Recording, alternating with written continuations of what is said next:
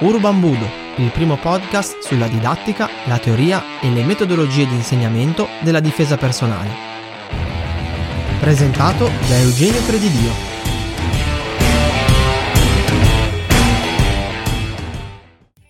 Ciao, benvenuti a tutti al nuovo podcast di Urban Budo. Come forse avrete notato, al contrario degli altri podcast dove vi davo del tu, qua ho iniziato a darvi del voi. Questo perché abbiamo iniziato con poche persone e adesso la nostra community sta iniziando a, a, crescere, questo mi fa molto piacere e pertanto mi sembra più corretto parlare a tutti voi e non soltanto a, un singolo, a una singola persona. Intanto, come state? Come va la pratica? Avete provato qualcosa di quello che avete letto sul blog? Ricordatevi sempre che per qualunque cosa io sono qui a vostra disposizione. Oggi inizio con un nuovo progetto che è quello di cercare, dico cercare perché purtroppo gli impegni sono tanti, io sono un pessimo blogger, vlogger o podcaster perché mi faccio prendere dal tran tran quotidiano, ma eh, cercherò di pubblicare una volta al mese un podcast un po' più lungo su un argomento specifico che magari sarebbe noioso trattare tramite video oppure tramite un post. Il podcast è comodo, mm, se l'argomento ti, vi interessa lo potete scaricare e ascoltare quando vi fa più comodo. Per cui credevo, credo, che sia un mezzo un po' più snello per comunicare argomenti che richiedono parecchio tempo. È da tempo, è da tanto tempo che eh, voglio fare questa cosa, soltanto che, e ve ne chiedo scusa, con l'inizio della stagione sono stato veramente preso e, e con l'acqua alla gola. Abbiamo aperto dei nuovi corsi anche per i bambini, abbiamo organizzato qua ad Alessandria il primo seminario in Italia di Motor Skills eh, Learning, che non so se lo conoscete, ma è un metodo di eh, sviluppo delle abilità motorie per i bambini molto, molto bello, tenuto da, ideato scusatemi, da Dominique Quichet che è un grande e se avete l'occasione andate a curiosare sulla, sulla sua pagina.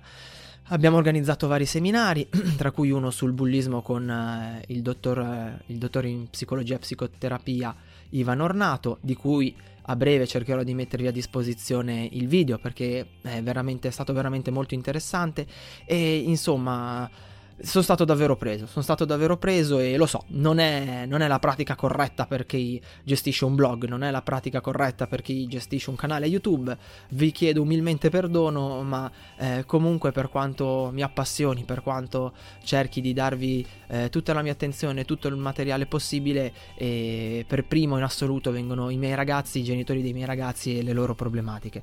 Troverò sempre il tempo per voi, ma portate pazienza, in alcuni periodi dell'anno farò davvero davvero fatica.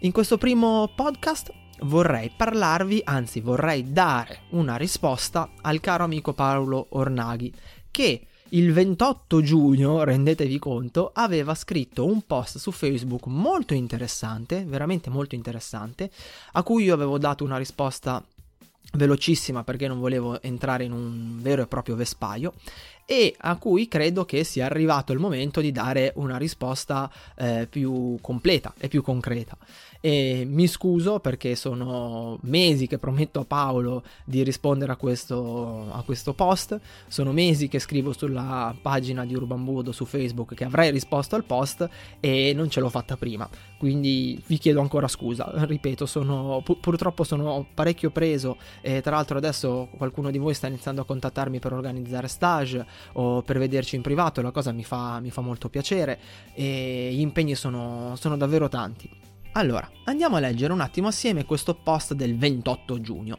Un post che davvero è stato eh, era molto interessante, poteva dare un sacco di eh, spunti di riflessione che però temo sia stato un po' male interpretato. Aspettate un secondo che lo vado a prendere.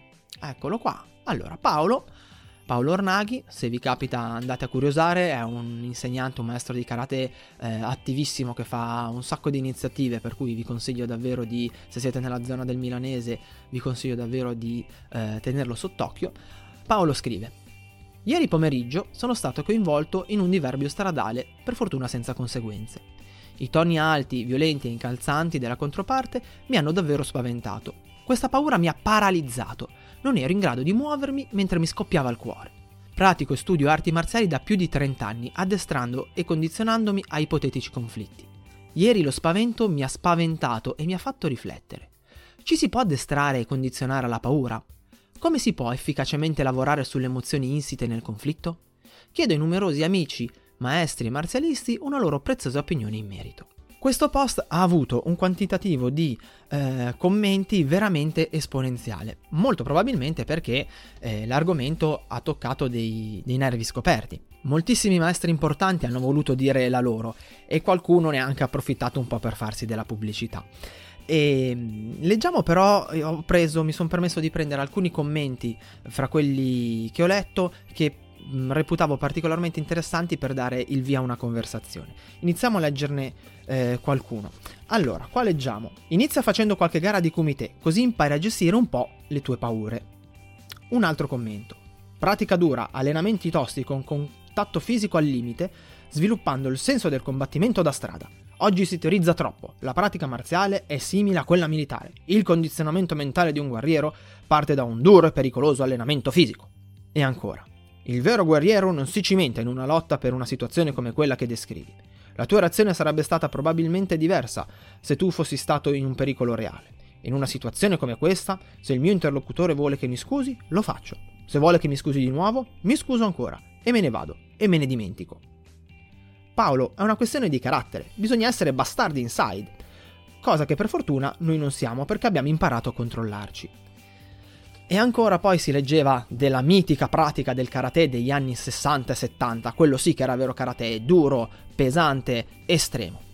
Allora, prima di iniziare un attimo a disquisire sull'argomento, perché secondo me siamo un po' andati fuori tema rispetto a quella che era la domanda di Paolo, quello che era l'interesse di Paolo, mi permetto di fare un attimo un inciso che forse non eh, troverà la simpatia di tutti i praticanti di karate. Ma davvero credete che il karate degli anni 60 e 70 fosse il vero karate, quello che eh, vi risolveva i problemi?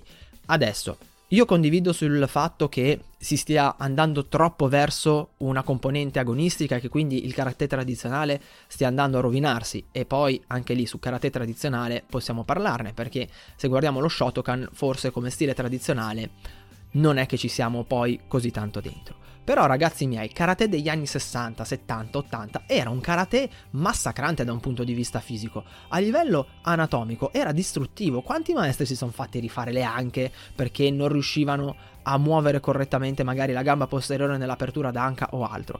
Quindi diamo a Cesare quel che è di Cesare. È vero che negli anni 60, 70 e anche 80 eh, e anche inizio 90, perché comunque io ho iniziato la pratica di un karate molto duro L'atteggiamento mentale di chi veniva in palestra era differente ed era sicuramente più produttivo sotto il punto di vista dell'autodifesa e più vicino a quello che poteva essere il karate do rispetto a quello che è oggi, soprattutto con l'avvento di questa fortissima onda agonistica. Però da qui a dire che negli anni 60-70 si è praticato il miglior karate in assoluto, andiamoci coi piedi di piombo, a parer mio. Poi siete liberi di controbattere e eh, insultarmi come vi pare e piace.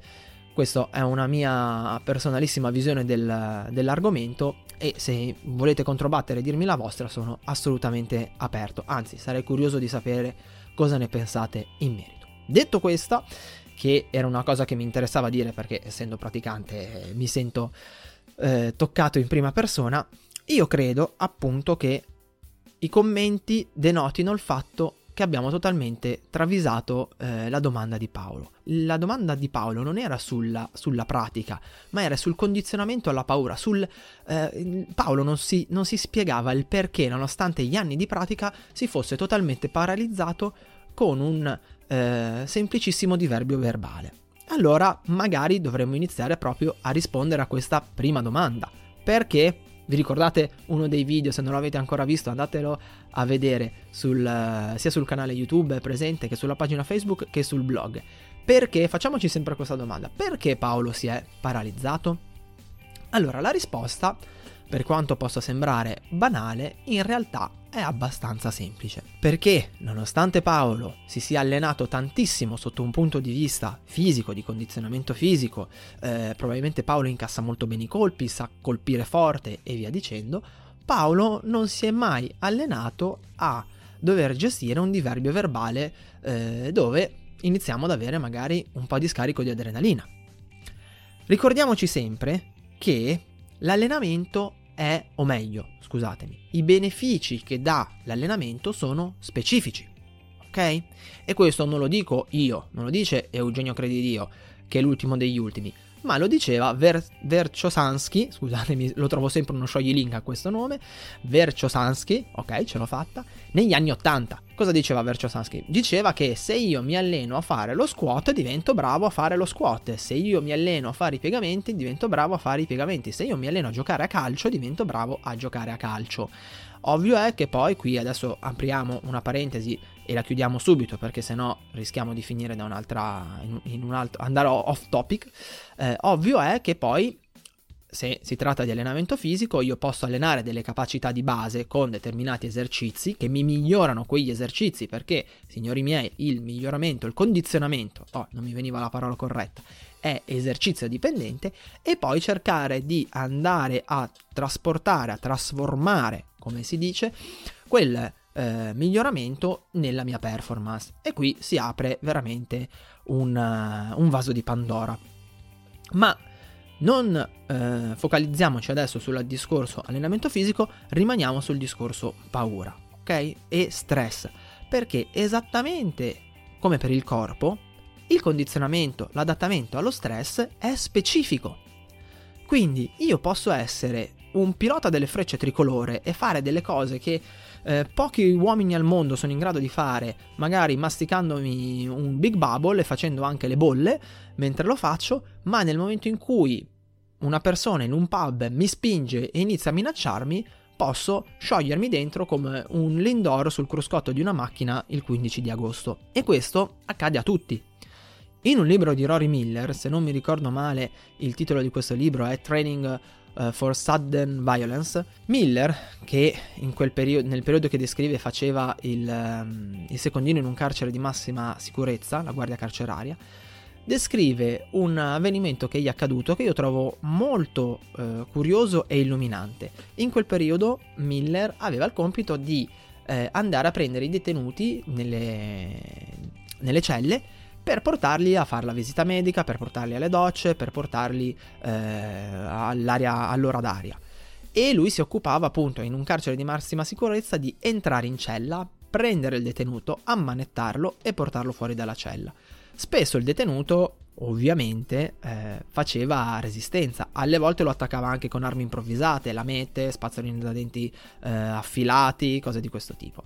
E lui descrive che spiega che ormai per lui quello era il suo pane quotidiano, quindi era in grado di entrare dentro una cella con in mano una tazza di caffè, ammanettare quella persona e controllarla con una mano sola senza far cadere il caffè eh, dalla tazza e portarla fuori. Per lui quella era la quotidianità. Un giorno però Miller dovette dare il cambio a un suo collega e stare in guardiola.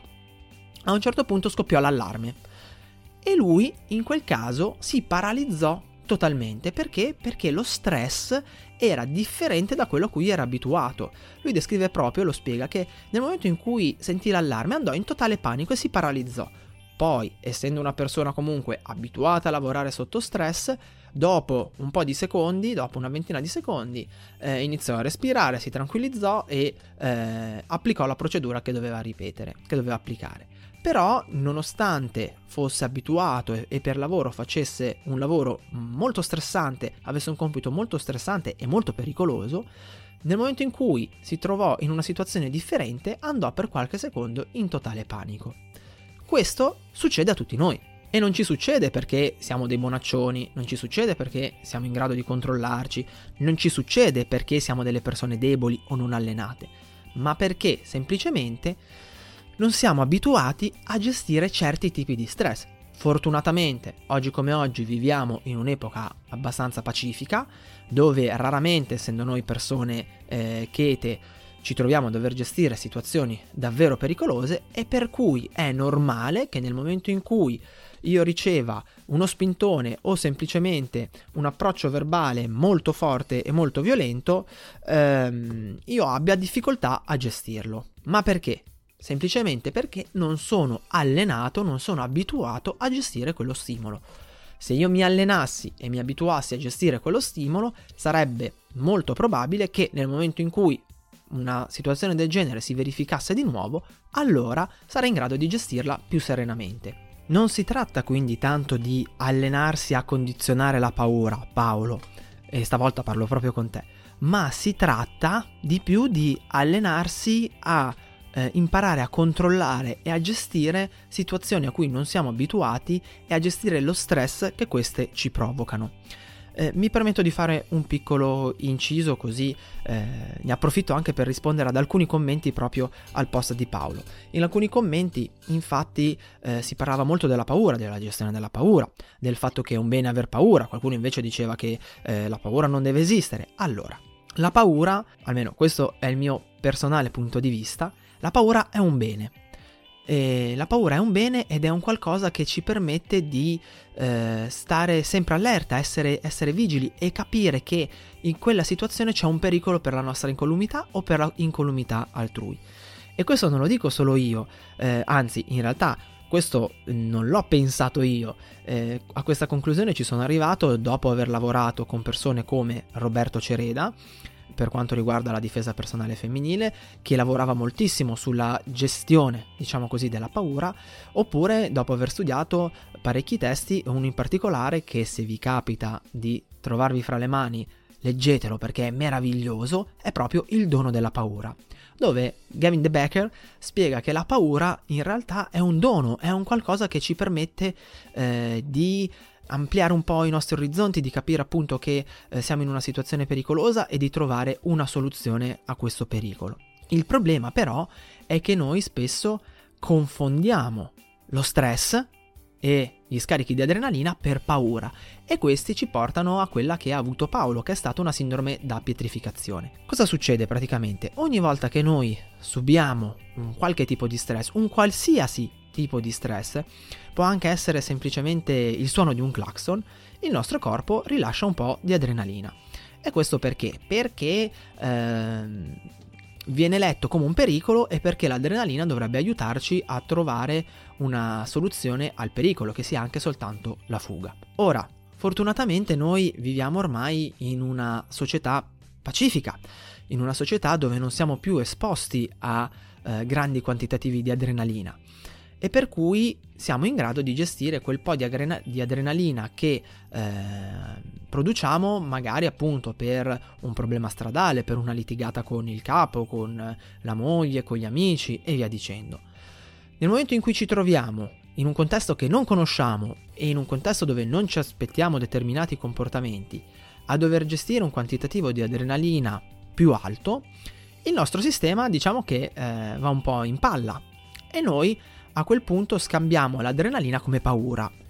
E la paura cosa fa? Non fa altro che aumentare lo stress eh, che noi percepiamo e quindi il corpo per cercare di aiutarci in realtà eh, va a stimolare, va a rilasciare altra adrenalina. Sento di nuovo le sensazioni dell'adrenalina, le continuo a eh, scambiare per paura e nuovamente allora il mio corpo cerca di reagire e rilascia ancora adrenalina. E facendo questo, questo percorso si va a instaurare quello che è successo a Paolo, ovvero la sindrome da pietrificazione. Come fare a uscire dalla sindrome da pietrificazione? Eh, intanto bisognerebbe sottoporsi a degli stress che ce la, eh, ce, ce la stimolano e in realtà una qualsiasi reazione, che sia gridare, che sia muoversi, che sia fare qualcosa, ci può aiutare a uscire da questa sindrome. Ora, la domanda è come possiamo fare però a abituarci a queste situazioni, come possiamo fare a condizionarci a questo tipo di stress?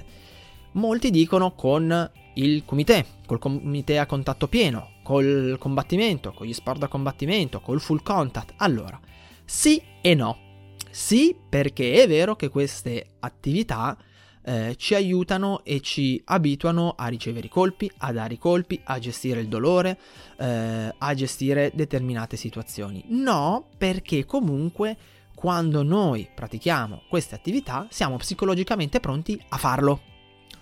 E questo eh, ci aiuta a gestire l'adrenalina, ok? Perché eh, magari vi, capita, vi è capitato, guardate su YouTube, perché alcuni fighter di MMA fortissimi in gabbia sono stati eh, messi in difficoltà oppure se le sono prese di santa ragione in strada. Cavolo, stiamo parlando di fighter di MMA, ok? Di gente che entra in gabbia con un solo scopo, abbattere la persona che hanno davanti e non è che abbiano tante regole.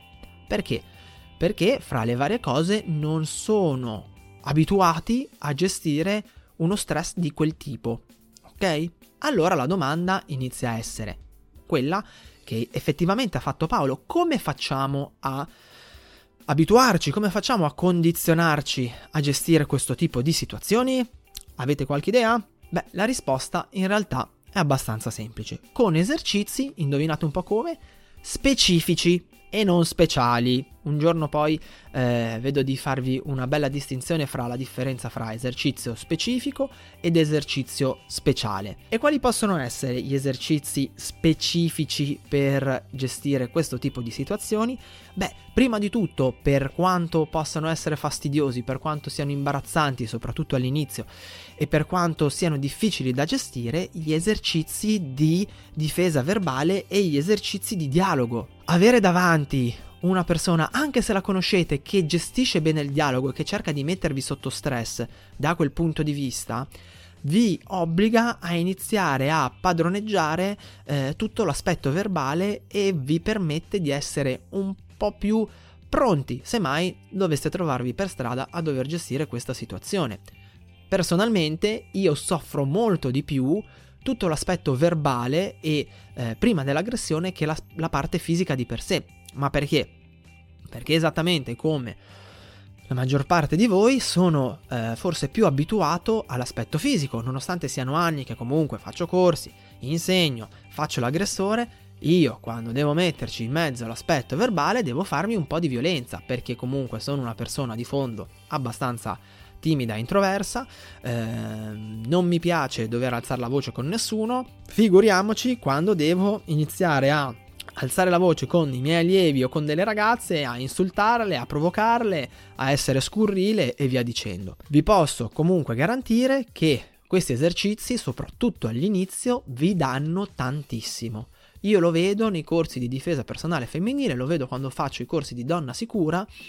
Eh, la parte di gestione verbale è importantissima e le ragazze prendono pian piano molta fiducia nelle proprie capacità. Ovvio è che da sola non basta. Però, però, però, però, se riusciamo a fare bene la parte di difesa verbale, può essere che riusciamo già a gestire eh, la, la, situazione e a evitare di arrivare allo scontro fisico. Se proprio siamo anche, se la nostra prevenzione non, ha, non è stata sufficiente e siamo arrivati alla parte verbale. Altri esercizi che possiamo fare sono esercizi sotto stress indotto. Eh, in questo caso vi consiglio sempre però di lavorare tanto sull'aspetto verbale, ok? Perché, perché aiuta, aiuta, parecchio. In genere la cosa in cui siamo più bloccati, sia eh, come istruttori che come eh, allievi, diciamo così, cioè nel senso sia per insegnarla sia che per praticarla. Ci sentiamo scemi, pensiamo che sia inutile e via dicendo, ma ricordatevi sempre una cosa. Se in psicanalisi esiste una pratica come lo psicodramma, che di fatto è una sorta di gioco di ruolo, non pensiate che se strutturate bene gli esercizi di difesa verbale, questi non possano essere efficaci. Ovvio, li dobbiamo strutturare bene. Ovvio, dobbiamo mettere eh, determinate regole, dobbiamo soprattutto eh, quando strutturiamo la scena, dobbiamo aiutare chi fa l'aggressore se non è esperto a calarsi nella parte, però vi posso garantire che possono essere davvero molto efficaci. Altri esercizi e qui mh, mm, parlo sempre di lavoro sul dialogo, altri esercizi che possono tornarvi utili possono essere gli esercizi che a me piace chiamare situazionali, cioè quegli esercizi dove io vado a creare una scena, eh, un, un, contesto e la persona deve gestirla in base a come si sente, ok? Magari mettendo delle regole tale per cui eh, se non, non, si rispettano una delle due persone ha perso hm? o è morta ok? Io lo metto sempre eh, questa, questa, cosa qua. Ad esempio, quando magari faccio non negli esercizi situazionali, ma quando magari cerco di far allenare i ragazzi alla distanza di sicurezza. Eh, come regola metto che se l'aggressore riesce a toccargli il viso, niente colpi, eh, sto parlando solo di, eh, di, tocchi, riesce a toccargli il viso, eh, la, la vittima è morta, ok? Eh, questo gli, gli, permette di tenere la soglia dell'attenzione un po' più alta e di, e di aiutarli. E poi, ovviamente, golden standard, l'esercizio migliore di tutti, che però non possiamo fare sempre, per varie ragioni e eh, non possiamo neanche fare sempre in palestra per varie ragioni, sarebbe l'esercizio basato sul lavoro di simulazione. Ok? Il lavoro di simulazione è quello che dà di più, ma è anche quello più difficile in assoluto da strutturare da costruire, perché prima dovete allenare bene i ragazzi, ma non a livello tecnico, ovvio, a livello tecnico sì, ma prima dovete allenare bene i ragazzi per questo tipo di esercizio. Non potete, se non avete mai fatto esercizi di simulazione, arrivare dall'oggi al domani e farglieli fare. Eh, questo tipo di lavoro, soprattutto le simulazioni, soprattutto se la simulazione è completa, ok? Quindi se l'aggressore può fare davvero tutto quello che reputa opportuno, sono gli esercizi migliori in assoluto. Meglio del full contact, meglio del kumite, meglio del randori, meglio di qualunque cosa vi venga in mente, perché mettono in scena tutte le variabili che possono verificarsi in un'aggressione. Però, ripeto, lo ribadisco e lo sottolineo, prima di fare gli esercizi di simulazione, intanto magari prendete due, eh, due, o tre dei vostri allievi e provateli a fare fra di voi perché vedrete che ci sono delle complicanze e poi prima di passarli ai vostri allievi allenateli, allenateli a fare questo tipo di esercizio, questo tipo di esercitazione, ok? La simulazione deve essere un punto di arrivo che poi rimane stabile e si fa periodicamente, ma non, non fatela così, di, di punto in bianco. Eh, è mia intenzione magari cercare di farvi un piccolo tutorial proprio sull'esercizio di simulazione, iniziando come ormai è mio solito eh, da cosa non fare nelle simulazioni. Questo ve lo dico perché io ci ho provato, sono anni che ci provo, ormai, ormai ce la facciamo, ormai abbiamo raggiunto un, un, buono standard, sempre migliorabile, però vi farò vedere i video delle prime simulazioni che abbiamo fatto e no, non, non, non c'erano, ok? Non, non, erano, nonostante i ragazzi sentissero molto lo stress e quindi sotto quel punto di vista sono stati utili, eh, il lavoro di simulazione non era, non era, efficace, ok? Ma poco male, uno prova, riprova, aggiusta e, e pian piano sistema, sistema, le cose. Quindi, tornando un attimino alla domanda di Paolo e cercando di fare il punto della situazione, è possibile allenarsi alla paura? Mm, sì, no, io onestamente sul discorso paura non so dare una eh, risposta concreta. È possibile cercare di allenarsi allo stress e di imparare a gestire l'adrenalina e di conseguenza la paura, di non farsi sopraffare dalla paura e eh, di essere invece in grado di sfruttarla come, come carburante, okay? come accelerante per, eh, per gestire le situazioni di stress. Come fare? Con esercizi specifici, esercizi specifici che mettono soprattutto, e soprattutto all'inizio, in ballo tutta la parte verbale. Ci sono mille modi di farlo, provateci, tentateci e se avete problemi non esitate a contattarmi perché su questo io ho parecchia esperienza, mi diverto tanto a farlo e conosco parecchie metodologie, mi farebbe piacere darvi alcuni consigli a riguardo o se volete anche vederci e provare delle cose assieme se per caso avete difficoltà a strutturare esercizi di questo tipo. Non cascate nel gioco di bisogna far comite forte, bisogna fare full contact forte e via dicendo perché non sono eh, esercizi sotto questo, punto, sotto questo punto di vista, lo sottolineo, non sono così utili come si crede. Ultima cosa, e poi vi lascio, che vi ho preso decisamente parecchio tempo. Eh, mi raccomando, non fate esercizi di simulazione, esercizi sotto stress indotto, esercizi situazionali dove c'è il contatto fisico senza le protezioni. Signori, siamo nel 2019, ormai ci sono delle protezioni fantastiche, vanno usate le protezioni, soprattutto per chi fa l'aggressore. Chi fa la vittima potremmo parlarne, potremmo un attimino eh, ragionarci sopra. Mm, ci sono dei pro e dei contro a mettere le protezioni, bisogna valutare quali protezioni o altro. Magari, ripeto, vi spiegherò tutto nei, nel tutorial che andrò a fare se avrete piacere di vederlo. Però, signori, non siamo più negli anni 60, non è intelligente farsi spaccare il naso per fare degli esercizi, non è intelligente farsi pa- spaccare delle costole per fare degli esercizi che devono aiutarci, per cui per favore ricordatevi sempre che prima di tutto dobbiamo mettere al primo posto l'incolumità dei nostri allievi e nostra. E vi assicuro che anche con le protezioni i colpi arrivano, chi fa l'aggressore li sente e è in grado di, eh, di, dare un buon feedback alla persona che ha davanti. Bisogna evitare però quella che io chiamo la sindrome di Highlander. Che cos'è la sindrome di Highlander? Basta, ve ne parlerò nel tutorial per quanto riguarda le simulazioni. Io per oggi vi, vi ringrazio, vi ringrazio di, dell'attenzione, spero di avervi dato delle informazioni interessanti. Paolo, spero di aver risposto sufficientemente alla tua domanda e mi auguro di eh, averti dato uno spunto o delle idee su cui poter lavorare e soprattutto di averti chiarito un po' eh, quello che quantomeno è il mio punto di vista. Non è la verità assoluta, è il mio punto di vista sulla base di quello che ho studiato, delle mie esperienze e del lavoro che, che faccio. E per favore, commentate, mm, commentate e se il podcast vi è piaciuto fatelo girare perché credo possa essere interessante anche per altri praticanti di arti marziali e sport da combattimento.